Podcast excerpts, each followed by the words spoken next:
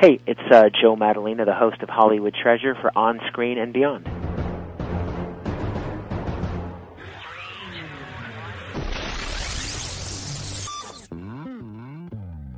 On Screen and Beyond, an inside look into the entertainment world featuring interviews with people from the movie, TV, and music industry, news on upcoming TV and DVD releases, and the rumor mill. And now, here's the host of On Screen and Beyond, Brian Zemrak. Hey, welcome once again to another episode of On Screen and Beyond. I'm your host, Brian Zemrak, and this is episode 134. And this, of course, is your weekly look into upcoming movies, remakes, sequels, TV and movie DVD releases, and our interview segment with someone from the movie, TV, or music industry. And this week, we have a guest who is the host of the Sci Fi Channel's new show, Hollywood Treasures, which premieres October 27th at 10 o'clock with back to back episodes. Joe Maddalena will be joining us in a few minutes, so stick around for that. He's going to talk about the show and all the fascinating Hollywood memorabilia he has found and auctioned over the years. Now, I'm not talking about just a few trinkets here. Joe has found and auctioned off such things as the original Superman suit that George Reeves wore in the TV show The Superman. Uh, also, uh, the Cowardly Lion's costume from The Wizard of Oz. Uh, the the captain's chair from uh, Star Trek, the original Star Trek show that Kirk sat in. Okay, in the USS Enterprise, and uh, Luke Skywalker's lightsaber. All sorts of stuff. He was responsible for auctioning uh, ABC's Lost memorabilia. Okay, all the stuff from the show, ABC auctioned it off. He was responsible. So Joe has been around. He's done a lot of great things as far as finding memorabilia from Hollywood, and we're going to talk about all that. It's coming up in a few minutes right here on On Screen and Beyond. So stick around for that. It's an amazing interview. You don't want to miss this one. And I also want to thank all our listeners around the world who each week listen to, to us, and um, of course those of you who uh, have sent some nice emails. We appreciate that. I like reading those. And um, I'd also like to say hi to our listeners in China from the University of Science and Technology. Okay, we got a nice letter from them. Uh, and uh, thanks for listening. And also, uh, be sure to like us on Facebook if you're on Facebook. And we have a link right at the bottom of our homepage at www onscreenandbeyond.com, and that will take you right there to our Facebook page. And if you have any suggestions for guests, you can e- email them to us at feedback at onscreenandbeyond.com, and we'll see what we can do. No telling what we'll be able to come across uh, with some of these guests, but we'll see what we can do. And this week, it's our annual look at the Hollywood movie season, the preview for you. So it uh, lets you know what's coming your way this holiday season. And let's get started right now with a look at remakes coming your way this holiday season in theaters. It's next, right here on On Screen and Beyond. Please hang up and try again.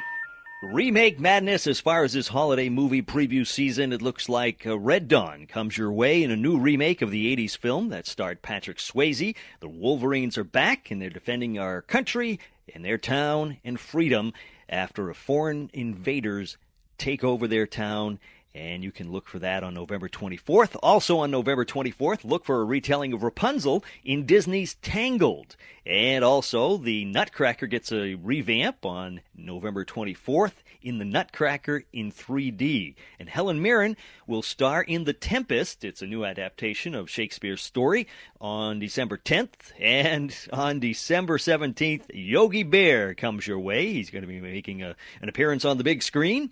And on December 22nd, Jack Black remakes Gulliver's Travels. And on December 25th, it looks like True Grit rides into the scene once again, but this time it's Jeff Bridges in the saddle. That's about it for remakes coming away this holiday season. Coming up next on On Screen and Beyond, we're going to be taking a look at upcoming movies. Something that's a little different right here on On Screen and Beyond. When you need mealtime inspiration, it's worth shopping Kroger, where you'll find over 30,000 mouthwatering choices that excite your inner foodie. And no matter what tasty choice you make, you'll enjoy our everyday low prices, plus extra ways to save, like digital coupons worth over $600 each week. You can also save up to $1 off per gallon at the pump with fuel points. More savings and more inspiring flavors make shopping Kroger worth it every time. Kroger, fresh for everyone. Fuel restrictions apply. And as far as upcoming movies coming your way this holiday season, and uh, these are movies that are they're not remakes, they're not sequels, so they a new idea, I guess. And it looks like Megamind comes your way in theaters on November 5th. It's an animated feature with Will Ferrell. And uh, Due Date with Robert Downey Jr. follows a man trying to get home to be with his wife for the birth of their child. And that comes your way also on November 5th. And on December 12th, it looks like Johnny Depp stars in The Tourist in a story filled with romance, intrigue, and danger with Angelina Jolie. On December 3rd, Topher Grace and Anna Faris star in Kids in America as they spend time at a wild weekend party. And November 24th, check out Burlesque with Christina Aguilera, Cher, and Stanley Tucci. That's about it for upcoming movies uh, this holiday season. Next on On Screen and Beyond, we're going to take a look at what's coming your way as far as sequels during the holiday season. Next, right here on On Screen and Beyond. Well, it's Sequel City, and here we are looking at what's coming your way as far as sequels this holiday season. And of course, sequels never seem to stop. Harry Potter and the Deathly Hallows, Part 1, arrives in theaters on November 19th, and The Chronicles of Narnia, The Voyage of the Dawn Treader. It continues on December 10th. And Tron Legacy speeds into theaters on December 17th, and The Little Fockers continues the story of the Fockers with Ben Stiller and Robert De Niro on December 22nd. That's it for about uh, what's coming your way as far as sequels during the holiday movie preview here on On Screen and Beyond. And coming up next, you don't want to miss this. Our guest is Joe Maddalena, who's the host of the Sci Fi Channel's new show, which is going to be premiering on October 27th with back-to-back episodes at 10 and 10:30. The show is called Hollywood Treasures, and Joe is it's all about his attempt to look for the missing treasures, the the memorabilia that's out there that people don't might not even know that they have, uh, and and it's a fascinating thing. Uh, he's going to be talking about all the things he's found and uh, all sorts of stuff. It's it, you're just going to love this. It's next, right here on On Screen and Beyond.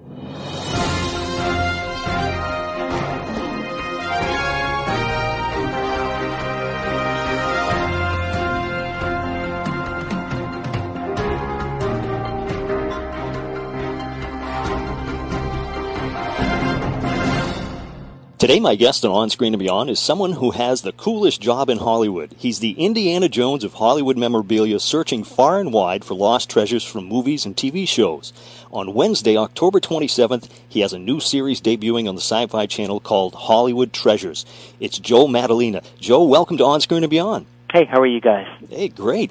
Joe, this show, it, I mean, on On Screen and Beyond, I mean, we're all about TV, movies, and things like that. And treasures like this is just a fascinating thing. And premiering on Wednesday, October 27th, uh, it's at 10 o'clock, correct? Yes, 10 o'clock. And you'll have another show at 10.30?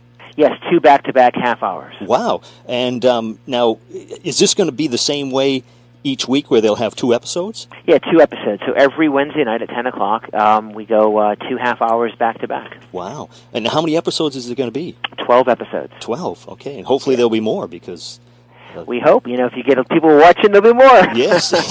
well, I, I, know the listeners listeners of On Screen and Beyond uh, like this stuff. It's it's just fascinating, and um, I mean, I can go to you know places like uh, you know Planet Hollywoods or, or at, at Disney and, and look at the, the memorabilia they have in, in the different places they have, and it's, it's it, you got a great job. oh, yeah, it's a lot of fun. It's absolutely a lot of fun.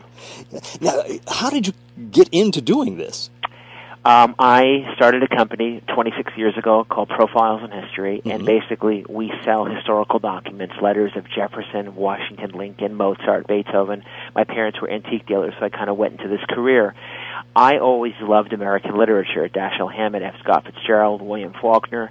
Early on, I realized that the greatest movies ever made were written by these great novelists. So as I got more and more interested in you know 20th century literature, especially like Chandler and Fitzgerald and Hammett and stuff, I'm like, hmm, I wonder how much different the movies are from the books. I, I, I know I could watch the movies obviously, but I wanted to read the screenplays. I wanted to kind of understand the process.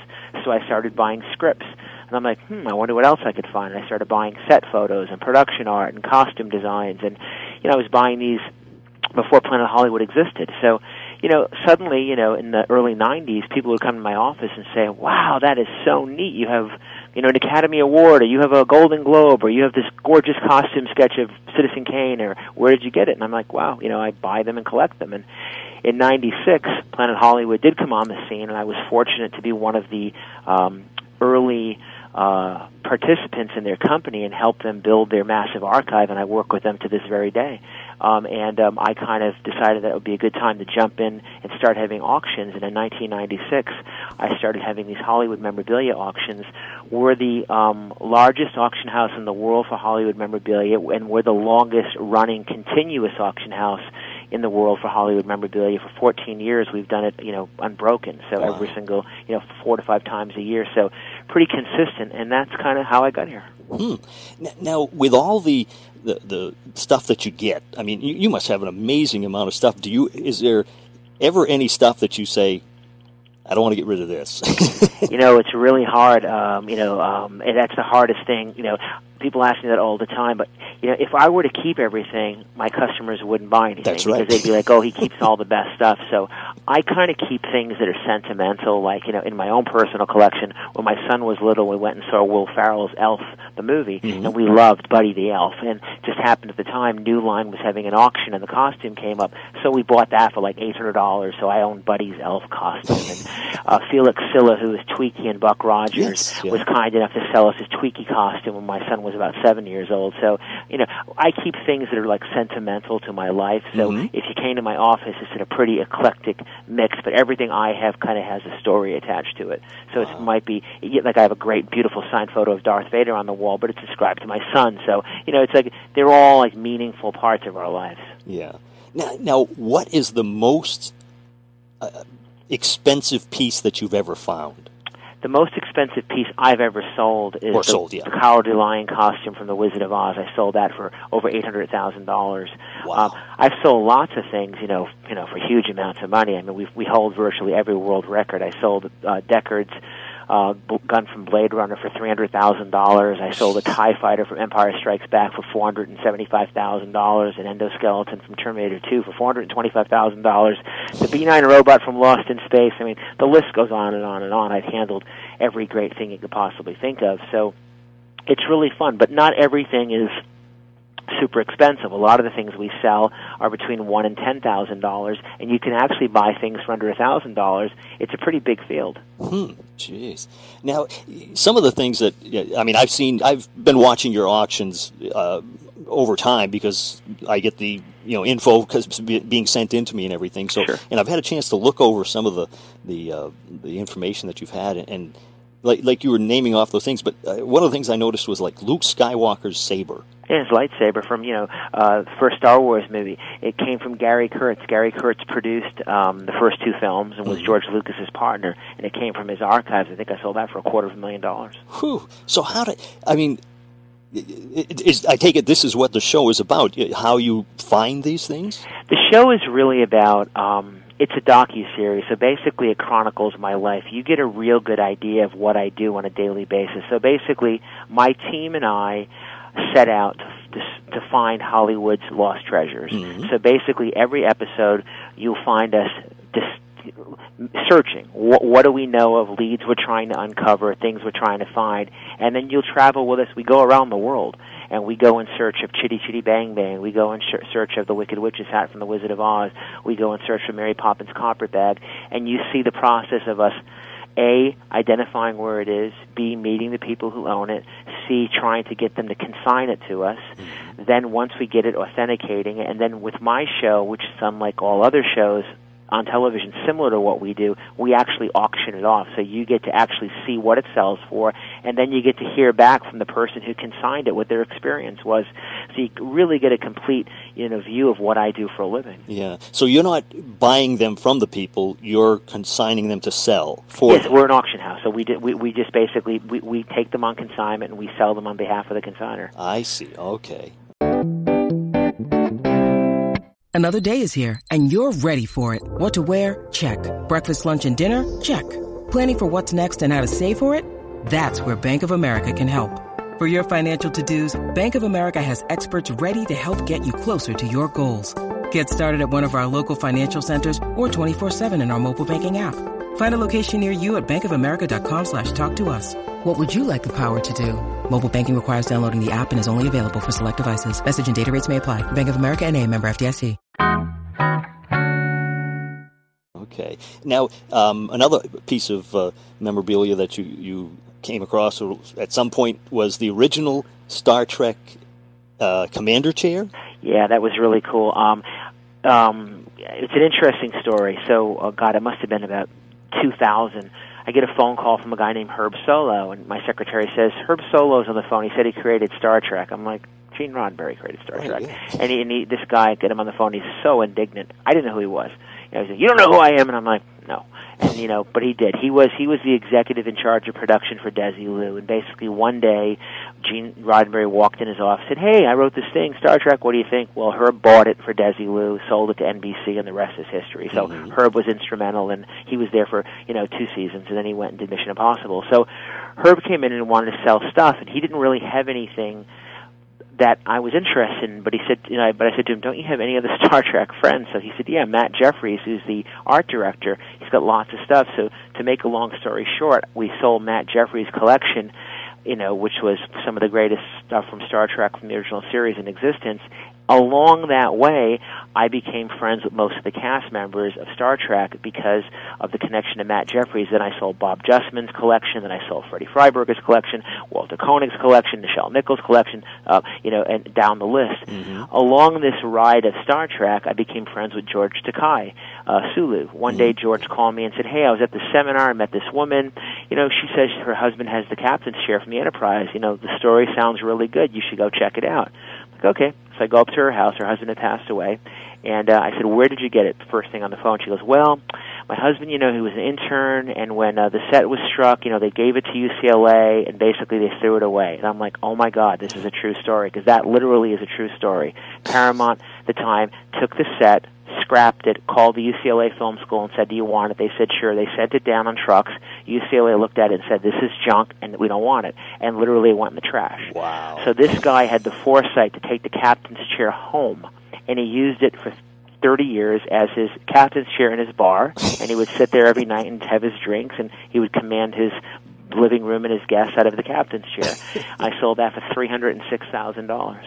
Holy cow. So that was one of the great discoveries of my career because that's what we're looking for. We're searching all over the world. One of the episode themes of our show is we're in search of the ruby slippers from the Wizard of Oz. You know, there's a missing pair, so we're out there searching for that pair. Yeah. Now I've heard the, the different stories about that. Now there, they had more than one pair. ta I take it, right? Yeah, there, we know of we know where four pairs are. We know of the existence of five pairs. Okay, so there is in 2005 in Grand Rapids, uh, one of the pairs was stolen. Actually, th- th- there, uh, one of the hero pairs, the close-up pairs, was stolen from the Judy Garland Museum. So there's a stolen pair that we're actually looking for on the show. We've it's one of our beads when you watch the show. You'll find out what I'm doing to recover that stolen pair. It's kind of interesting.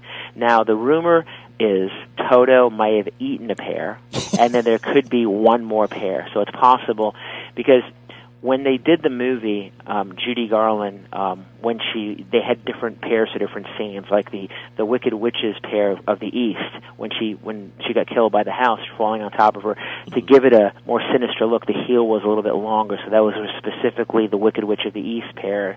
Then you, you'll see that there's a close-up beauty pair that she would only wear in extreme close-ups, and there are other pairs she would wear, and they vary in size about one size because when she would do the dancing, her feet would swell up because the shoes had to be really tight. So when she take them off, she had to be put in a little bit larger size shoe. Wow. So you know that's the, the the greatest thing in existence, or we with that the most fable thing in the history of what I do are the ruby slippers. I mean, those are like, you know, Van Gogh's Starry Nights of my field. So you know, we're always and then the Tin Man's costume I've heard is out there. We're actively searching for that. So if any of your listeners know where that is, give me a call because I heard it's in Colorado. But we're uh, we're we're looking. The Partridge Family bus could be out there somewhere. We're looking. Well, so so the the the TV shows and the movie companies when they're done with the production, they just junk or, or back then. I'm sure now they're back then they threw it all away. Well, t- two things happened when back. Let's back then. What back then is in the '60s, the studios they broke up the studios. It was the end of contract players. Right. Up until that time, if you were an actor, you went under contract with a studio for multiple years, and you could only film for that studio unless they loaned you to another studio. In the '60s, they broke up the co- the, the entire studio systems changed. Like Fox became Century City. They sold all the property off. MGM liquidated a lot. They hired a company called David Weisz in 1970. He liquidated all the assets of the entire MGM lot, which is RKL, Culver City, I mean, it's everything.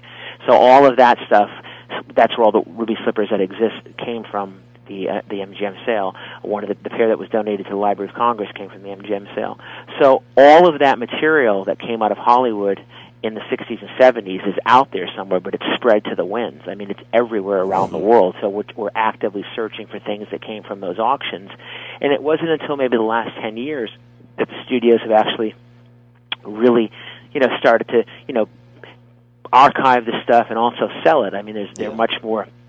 We just did the Lost auction for ABC Right. last year. We did the Transformers auction for Paramount and Michael Bay. You know, so we, we do a lot of that kind of stuff where we work, we work with the studios. Right now in November, November 6th, we're actually working with Michael J. Fox's foundation, Team Fox, and uh, Bob Gale, who's a good friend. We're, ba- we're selling. Bob Gale donated ver- lots of things from his Back to the Future collection, and we're actually auctioning them off mm-hmm. November 6th with 100% of the proceeds going to Parkinson's research. So we do lots of things like that where a fan can get an incredible Back to the Future item from Bob Gale that he, they would never get because of, you know, our access. Right. Jeez. I mean, this is you know this is fascinating hearing about the, the all the different things like that. It's uh, it's just amazing. Now, when you're doing the show, uh, do you ever come across? And, and this may be you know peeking into the show maybe too much, but uh, do some of the people not realize? Oh uh, yeah, they don't realize. what they I mean, you're, have? yeah, one direction or the other. They either think it's worth a million and it's worth ten bucks. They think it's worth ten bucks and it's worth a million. Yeah, you're going to be. The, you, I really urge people watch the show, not just because it's mine. If you love television or film, you're going to love the show because they're going to be guest celebrities. You're going to get surprises. You're going to meet people you know you would never imagine. You're going. I'm going. I'm going to find things in the most bizarre places. It's really great television. Yeah. In, in all the time you've been doing this, what's the most unusual place that you found something?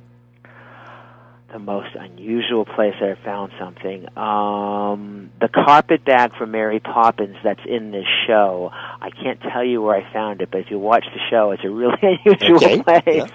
No, that's fine. you know, we find things. I mean, you know, I, I mean, it's everywhere. I mean, uh, uh, Nichelle Nichols, who is Uhura on Star Trek, um, I, she called us one day, went out to visit her, and you know, we were going through her stuff, and she really didn't have anything left from the show. And as we were leaving, you know, we're in her garage, and she's just like, I'm like, you have nothing? And she's like, well, I think I have scripts. So rummaging through her boxes, we found her scripts, you know, in her garage from the original series and all the movies. She had she thought they were worthless. I think we sold them for forty six thousand dollars. Oh.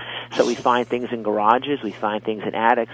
See, the thing about what I do is, unlike baseball cards, coins, stamps, comic books, there are price guides for all those things. Right. Everybody knows they're valuable. If your mom has a bag of coins in the house, she knows they're worth something. Mm-hmm. If you have old baseball cards, you know they're so you you've probably checked them out, right? So that's been going on for decades.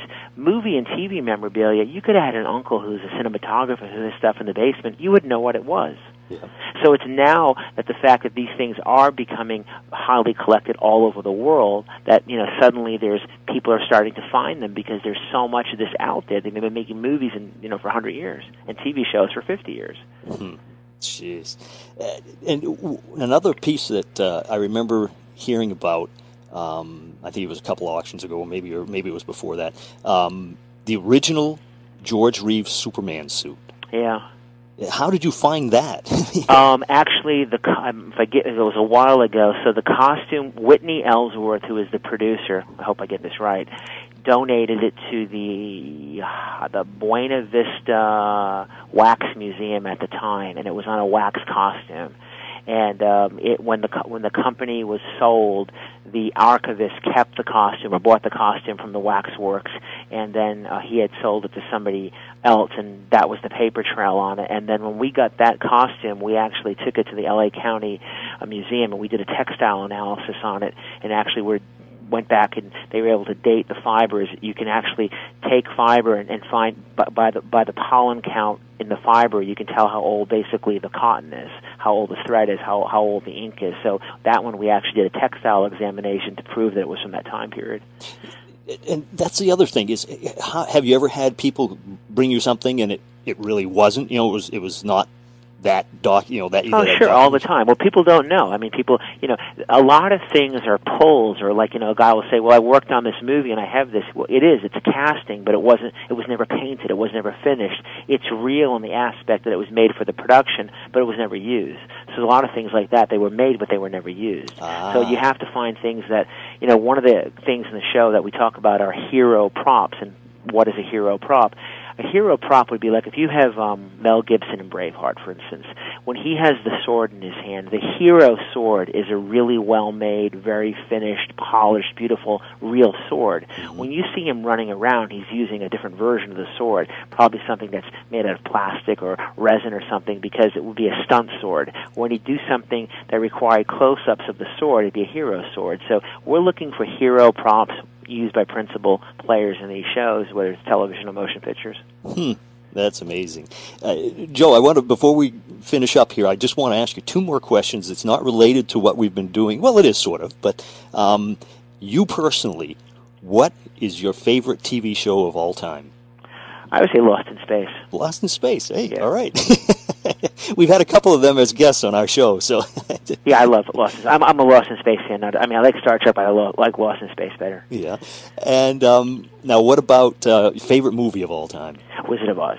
Boy, you you were fast. A lot of Yeah, people. no, my my list is real short. I mean, it's The Wizard of Oz, and then I would say Willy Wonka and the Chocolate Factory and Chitty Chitty Bang Bang, wow. and then probably Blade Runner. I mean, I I, I you know I have a pretty eclectic list, and when when you get past the Blade Runner, then it kind of turns into like the sci-fi stuff, Alien, Forbidden Planet. But top three for sure: Oz, Willy Wonka, and Chitty Chitty Bang Bang. Hmm. Well, Joe, uh, I, I strongly urge, and I'm sure you agree, that everybody should be watching the Sci Fi Channel on Wednesday, October 27th at 10 o'clock. Yeah, I mean, I think you guys will be. You know, I wish I could give you a money back guarantee, but I can't. But if you like, if you like Hollywood and television, um, take a look. You know, you get, you're going to get a real glimpse inside of. Look, I'm not a big company. I'm a sole practitioner. You know, I'm not a super wealthy person, and I've been very blessed in my life. And I just hope that people can see what I do and maybe find some artifacts and help us hunt out these treasures. Because you know what, that stuff is out there, and that's what we're looking for. If you if you know somebody that has something, you know, hey, call us up. We'll come to your town. You can be on the show. We're looking. Hmm. Well, it's Hollywood Treasures. Joe, thank you very much for taking the time to talk to us. You're welcome. Take care.